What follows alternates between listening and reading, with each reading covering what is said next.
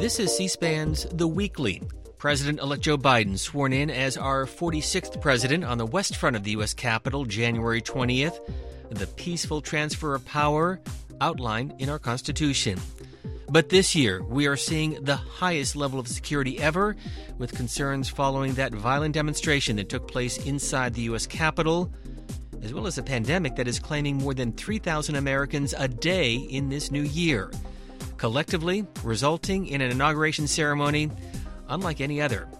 Jim Bendat is one of the nation's leading experts. He's the author of the best selling book, Democracy's Big Day The Inauguration of Our President. Our conversation, it's just ahead. But first, that moment four years ago as our 45th president, Donald Trump, was officially sworn in. Today's ceremony, however, has very special meaning because today we are not merely transferring power from one administration to another or from one party to another, but we are transferring power from Washington, D.C. and giving it back to you, the people. That from January 2017, and Jim Bendat, author of the inauguration book. What a difference four years makes. That's for sure. When we when we heard Donald Trump four years ago, he also talked about American carnage. That was pretty much the theme of his of his inaugural address. And sure enough, on January the sixth, we got American carnage at the Capitol. I wonder if you could explain the pageantry and the symbolism in America's history of the inauguration, an outgoing administration and the incoming administration? Well, the tradition is that we have a peaceful, orderly transition of power.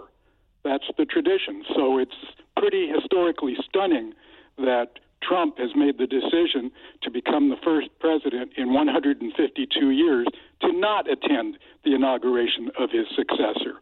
We just don't see that. This is just the fourth time in history. And of course, we know the politics behind that decision by the president. But what's the symbolism? Well, the symbolism is one that really demonstrates to our country, as well as to people around the world, exactly how our country works.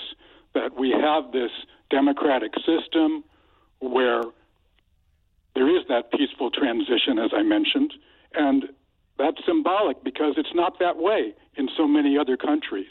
So other countries look at us oftentimes with amazement that we do things in such an orderly fashion. And often the new president will pay tribute to his predecessor. We certainly saw that in 1977 after one of the closest elections in American history, in which Jimmy Carter, the then former governor of Georgia, defeated President Gerald Ford. In January of 1977, President Carter with these words For myself and for our nation, I want to thank my predecessor for all he has done to heal our land. That from January 1977, Jimmy Carter paying tribute to his predecessor. They had a contentious race in 1976. And yet, over the years until his death, Gerald Ford and President Jimmy Carter, now in his mid 90s, they had a good friendship. Yes, that was that was quite a tribute there at the 1977 inauguration, and we had a similar situation in 2001, right after the very contentious 2000 election that was decided by the Supreme Court in favor of George W. Bush over Al Gore. In his inaugural address, George W. Bush thanked Al Gore for the way in which he conducted himself and the way in which the election ended with grace. Let me turn to your book, the inauguration book. Why did you write it, and what has surprised you the most in researching presidential inaugurations? I'd always wanted to write a book. I'd written articles over the years, op ed pieces, and so on. But I'd always wanted to write a book, and I only wanted to write one if I could come up with a with a unique idea and also have a unique pro- approach to it. And uh, sort of an odd situation in my case. I have a hobby in which I collect sports programs. You know, you go to a game, you buy a program. Well, within my sports program collection, I had a couple of presidential inauguration programs. And then when I discovered eBay many years ago, one day I typed in the word inauguration, and all these old programs came up. So I decided to start bidding on them and buying them. And then once I read them, that's when I started learning a lot of history, a lot of vignettes, some of them very poignant, some of them actually very funny. And I realized nobody knows this stuff. And if I put that together, I think I've got my book. And I also decided to organize it in a unique way. There had been a few prior books on inauguration history, none since 1965, excuse me, none since 1971, actually. Um, they were chronological in nature. I decided instead to do it a different way because I thought that was a bit of a dry approach. I decided to divide my book instead by the parts of the day, beginning with the early morning hours when the new and the old presidents get together, then the procession to the Capitol, the ceremony, the parade, and the balls. I decided to divide it up by the parts of the day and then sprinkle in vignettes um, from all through from from all through history within those different parts. And of course, the president refusing to meet the incoming president and vice president of the White House changes one of those traditions, as we talked about earlier. And coronavirus changing what we have typically seen along Pennsylvania Avenue and the balls in the evening. So, what are you expecting on Wednesday, January 20th? I'm expecting this inauguration to be not, unlike anything we've ever seen before because of the fact that there won't be any meeting at the White House, there won't be the procession, there won't be the balls, as you mentioned. There won't be a traditional parade. The only thing that's going to be familiar will be the taking of the oath and the inaugural address. Everything else is out the window. There is some pageantry, pomp, and ceremony, and let's go through some of the past inaugurations in the 20th century. March 1933, the governor of New York being sworn in as president, Franklin D. Roosevelt. So, first of all, let me assert my firm belief that the only thing we have to fear is fear itself. Nameless, unreasoning, unjustified terror which paralyzes needed efforts to convert retreat into advance. Jim Bendat, why is that speech among the most famous in presidential inaugural history? In 1933, we were in the middle of the Great Depression. People were in food lines, people were out of work. It was an unimaginable time for so many people. And Franklin Roosevelt saw it upon himself to quell the fears of so many people, and hence the words, the most famous words from that inaugural address that we just heard. The only thing we have to fear is fear itself. Prayer is often invoked in these inaugurations 20 years after FDR was sworn in. This from President Dwight D. Eisenhower. Almighty God, as we stand here at this moment, my associates in the, my future associates in the executive branch of government join me in beseeching that thou wilt make full and complete our dedication to the service of the people in this throng and their fellow citizens everywhere. Give us, we pray, the power to discern clearly right from wrong and allow all our words and actions to be governed thereby and by the laws of this land. That prayer offered by President Dwight Eisenhower during his inauguration back in 1953 and the reference to God in presidential inaugurations. Jim Bendat, what's the history? Well, perhaps you're referring to the use of the words, so help me God, at the end of the inaugural oath. We've come to expect now the Chief Justice to add those four words after reciting the oath, and then we hear the president also say, so help me God. But it's really a myth that that's always been the case. George Washington is said by some historians to have added those four words, but it's it's really not clear that that really happened because no one at the time said that George Washington added the words "So help me God." In fact, the first time anyone ever suggested that Washington did so wasn't until 1854, 65 years later, when uh, the writer Washington Irving claimed that George Washington had done so in 1789. But Irving had been only six years old in 1789 when he attended the ceremony. He was very far away from the inaugural platform, and there were no loudspeakers of any kind. So it's a myth that it was added. We do know that Chester Arthur added the words "So help me God" in 1881, but the record is largely silent for most of the 19th century, and we even know that as, as recently as 1929, Herbert Hoover did not add the words, So help me God, at the end of the oath. But in fact, beginning with Franklin D. Roosevelt in 1933, every president has said, So help me God. And of course, John Kennedy succeeded Dwight Eisenhower. He was inaugurated in January 1961. Here's what he told the gathering onto the east front of the U.S. Capitol. We observe today not a victory of party, but a celebration of freedom, symbolizing an end as well as a beginning, signifying renewal as well as change.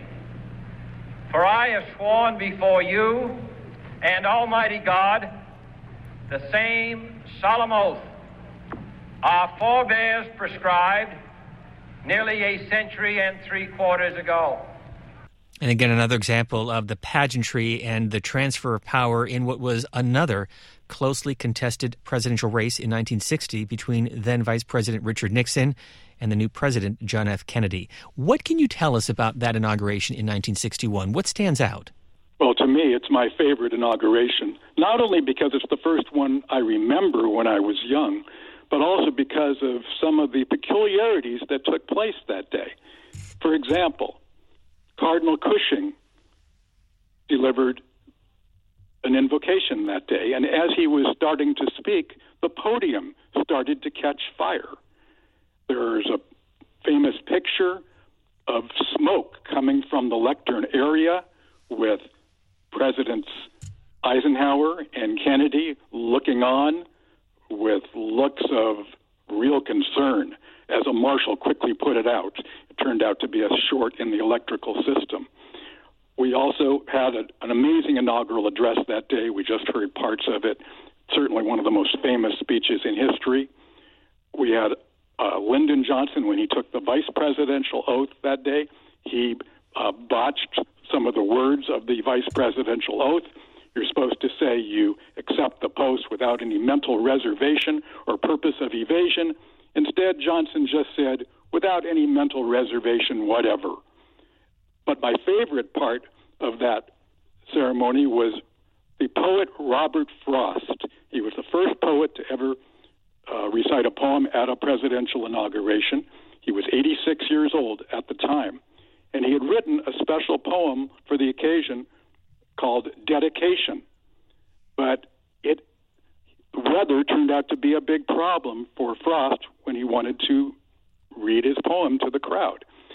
Uh, it had snowed the night before in Washington, but on inauguration morning, it was a very, very sunny day, and the sun was reflecting off of the fresh snow, creating a glare for Frost. So he couldn't read the words that he had written. Uh, the new vice president, Lyndon Johnson, stood up and, with his top hat, attempted to create some shade for Frost, but nothing worked. He couldn't read it. He couldn't read his words. And instead of that new poem that he had written for the occasion called Dedication, he instead recited an older poem called The Gift Outright, one which he knew by heart. And then to top it all off, Frost dedicated his poetry for the day to the new president, Mr. John Finley. Frost had mixed up John F. Kennedy with a friend of his, a scholar from Harvard named John Finley. And so the way I like to tell that story is Finley knew Frost. Finley may have been a friend of Frost, but Finley was no Jack Kennedy. and of course, all of this chronicled into the inauguration book with Jim Bendat. He's joining us, by the way, from Los Angeles. In 1981, the inaugural ceremonies moved from the East Front to the west front of the U.S. Capitol. I want to play a little bit of President Ronald Reagan's speech and then talk about the significance of that move. As for the enemies of freedom, those who are potential adversaries, they will be reminded that peace is the highest aspiration of the American people. We will negotiate for it, sacrifice for it. We will not surrender for it now or ever. And of course, later that day, the confirmation that those uh, 50 plus American hostages being held in Iran were freed, a ceremony that took place on the west front of the Capitol. Why? The decision was made to move it to the west side so that more people could view the inauguration. For those who've been to Washington, you know that the east side of the Capitol is surrounded by uh, the uh, Library of Congress and the U.S. Supreme Court, and it's much more of a confined space on the east side. Meanwhile, the west side of the Capitol, it's huge. You've got the whole National Mall out there. You've got the Washington Monument in the background and even the Lincoln Memorial beyond that. So many more people can now see the inauguration, except, of course, this year when we've got the pandemic and there won't be very many people at all. So let's go through some presidential trivia from your book. What's the history of inaugural balls? For George Washington's inauguration, the first one in 1789, there was no official inaugural ball, but they did have a ball about a week later. The first official inaugural ball took place 20 years later in 1809 with uh, James Madison and his party giving wife, uh, Dolley Madison. That was the first official one, and they grew over the years. Some years there was only one, some years there were a few, and some years there were none at all. But the record number was 14 inaugural balls with Bill Clinton's uh, second inauguration in 1997. And of course, they sound glamorous, but in modern days, these balls, they're really not, are they? No, the food isn't much. They're very crowded. You can't move around too much. Um, it's probably not worth it, but uh, those who've attended inaugural balls, they get excited when the new president and the first lady show up to dance for maybe a half a minute to a minute, not very long at all, but at least they get a glimpse of the president. Why did Barack Obama have to take the oath of office twice? Well, he actually took it twice for both of his inaugurations. In 2009, he was sworn in on January the 20th, and on that occasion, Chief Justice John Roberts totally butchered the inaugural oath. He made a lot of mistakes. He tried to do it by heart, and he clearly didn't remember the words. Sadly, uh, Barack Obama also repeated some of those same mistakes. Now, that made he he was president. He became president officially, but just out of an abundance of caution, they decided to have a redo the very next evening in the White House. So on January the 21st, 2009, Roberts came over to the White House, this time with notes in hand, and he administered the oath to Obama a second time. And then four years later, in 2013, on the, uh, that year, Inauguration Day, January the 20th, fell on a Sunday. And our tradition is that uh, if it falls on a Sunday, there's just a private ceremony on the Sunday and then the big public one on one day, on Monday. So uh, Barack Obama wound up being sworn in twice in 09 and two more times in 2013. You also point out, and I didn't know this, that uh, one of our vice presidents uh, was inebriated at his inauguration. Who was it?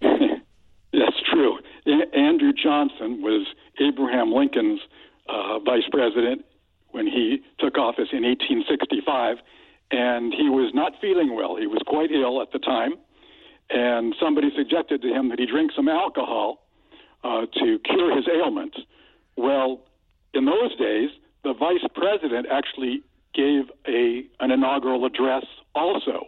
They don't do that anymore, not since 19, uh, 1933 was the last time that a vice president spoke at an inauguration other than just taking the oath. But in 1865, when Andrew Johnson got up there, he was rip roaring drunk.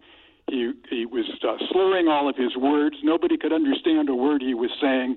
It was pretty embarrassing to everybody who was there.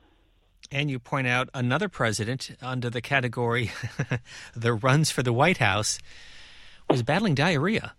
Yes, James Buchanan in 1857 had that problem. um, there was a disease going around Washington that they called the National Hotel Disease at the time because it had uh, emanated from uh, from some hotel there in Washington. And sure enough, James Buchanan had diarrhea on his inauguration day and had a doctor by his side at all times. Now that year, 1857, was also the first year that an inauguration was ever photographed. But fortunately, we should all take note that for the fact that the only known photographs from that day are from the ceremony itself. Nothing too personal. How much history do you think will be made during this inauguration? Certainly, President Trump, his refusal to uh, to attend the ceremonies, which does set a precedent. And as you point out, other presidents in the past have done so, but not for a century and a half. Well, that's that's history in itself, isn't it? It's going to be historic also because of the the the fact that it's just going to be a, a very solemn affair. It, there's not going to be a lot of uh, normal partying that we're used to at inaugurations. It's going to be very businesslike. And I'm sure Biden will take it upon himself to do everything he can in his inaugural address to try to heal the wounds that we've had in our country and to try to bring our country together. So, give us the history of past presidents refusing to attend the ceremony of their successors. The first one was John Adams in 1801. Now, that, that was a very peaceful, orderly transition. It was the first change of power in Washington because, after all, our first two presidents, George Washington and John Adams, were both Federalists. And now here comes the new president, Thomas Jefferson, from a different party called the Democratic Republicans. But it was a it was a very peaceful transition. But John Adams made the decision not to attend. He felt that attending wasn't appropriate. Um, then the next time was was his was his son, John Quincy Adams, who uh, really didn't want any part of Andrew Jackson and his followers. Um, this, is, this was um, in 1829. He, John Quincy Adams considered Jackson and his rowdy band of followers to be sort of low life characters. Uh, and sure enough, uh, maybe he was a little bit right in terms of what happened that the afternoon of of Jackson's inauguration, when with their muddy boots and dirty clothes, they trampled the White House during a during a, an afternoon party reception there. So he didn't want any part of those kinds of folks. And then the last one was, and the most recent one was Andrew Johnson in 1869, he didn't attend the inauguration of Ulysses S. Grant. There was a lot of friction between those two for the entire campaign, and neither one of them wanted to get into, into a carriage with the other one. And uh, Johnson just decided to stay back at the White House, and he signed a few bills for the last time as president while while Grant was sworn in. We're talking with Jim Bendat. He's a graduate of Northwestern University, earned his law degree from Loyola. The book is called Democracy's Big Day, and the website, by the way, is inaugurationbook.com. And I want to conclude with three instances in which the outgoing and incoming president, to say that they had a cool relationship would be uh, an overstatement. Herbert Hoover and FDR in 1933, Jimmy Carter and Ronald Reagan in 1981, and more recently, George W. Bush and Al Gore in 2001. And yet, you could argue that uh, the outgoing president kind of grinned and bared it. Definitely. I mean, they, they've all they've all shown up at the inauguration. It might have been tough, but they still keep a smile on their face. They put the best foot forward. They present to the world um, dem- the best side of democracy. That's what's been a beautiful thing to see for all these years, and we're not seeing it this year. Instead, what we've got is the situation where we, on January the 6th, we had a physical assault on democracy, and now what Donald Trump has chosen to do uh, this time is have an, a symbolic assault on democracy. How does that make you feel personally and as a historian? Well, it's just sad to see. It's. I mean, I, I know. I know there are many Trump supporters who think it's great that Trump isn't going, and I know there are just as many Biden supporters who think it's great that Trump won't be there. But I don't look at it that way. I don't look at it that way. I don't think it's it's good for democracy. I think it's a lot better when the two sides are there together. The book, Democracy's Big Day, the author Jim Bendat joining us from Los Angeles. We thank you for being with us. Well, thank you, Steve. Thank you for having me. The book is titled Democracy's Big Day, the inauguration of our president, author Jim Bendat. If you enjoyed this podcast, subscribe wherever you get your favorite podcast so you never miss an episode. I'm Steve Scully in Washington. We thank you for listening.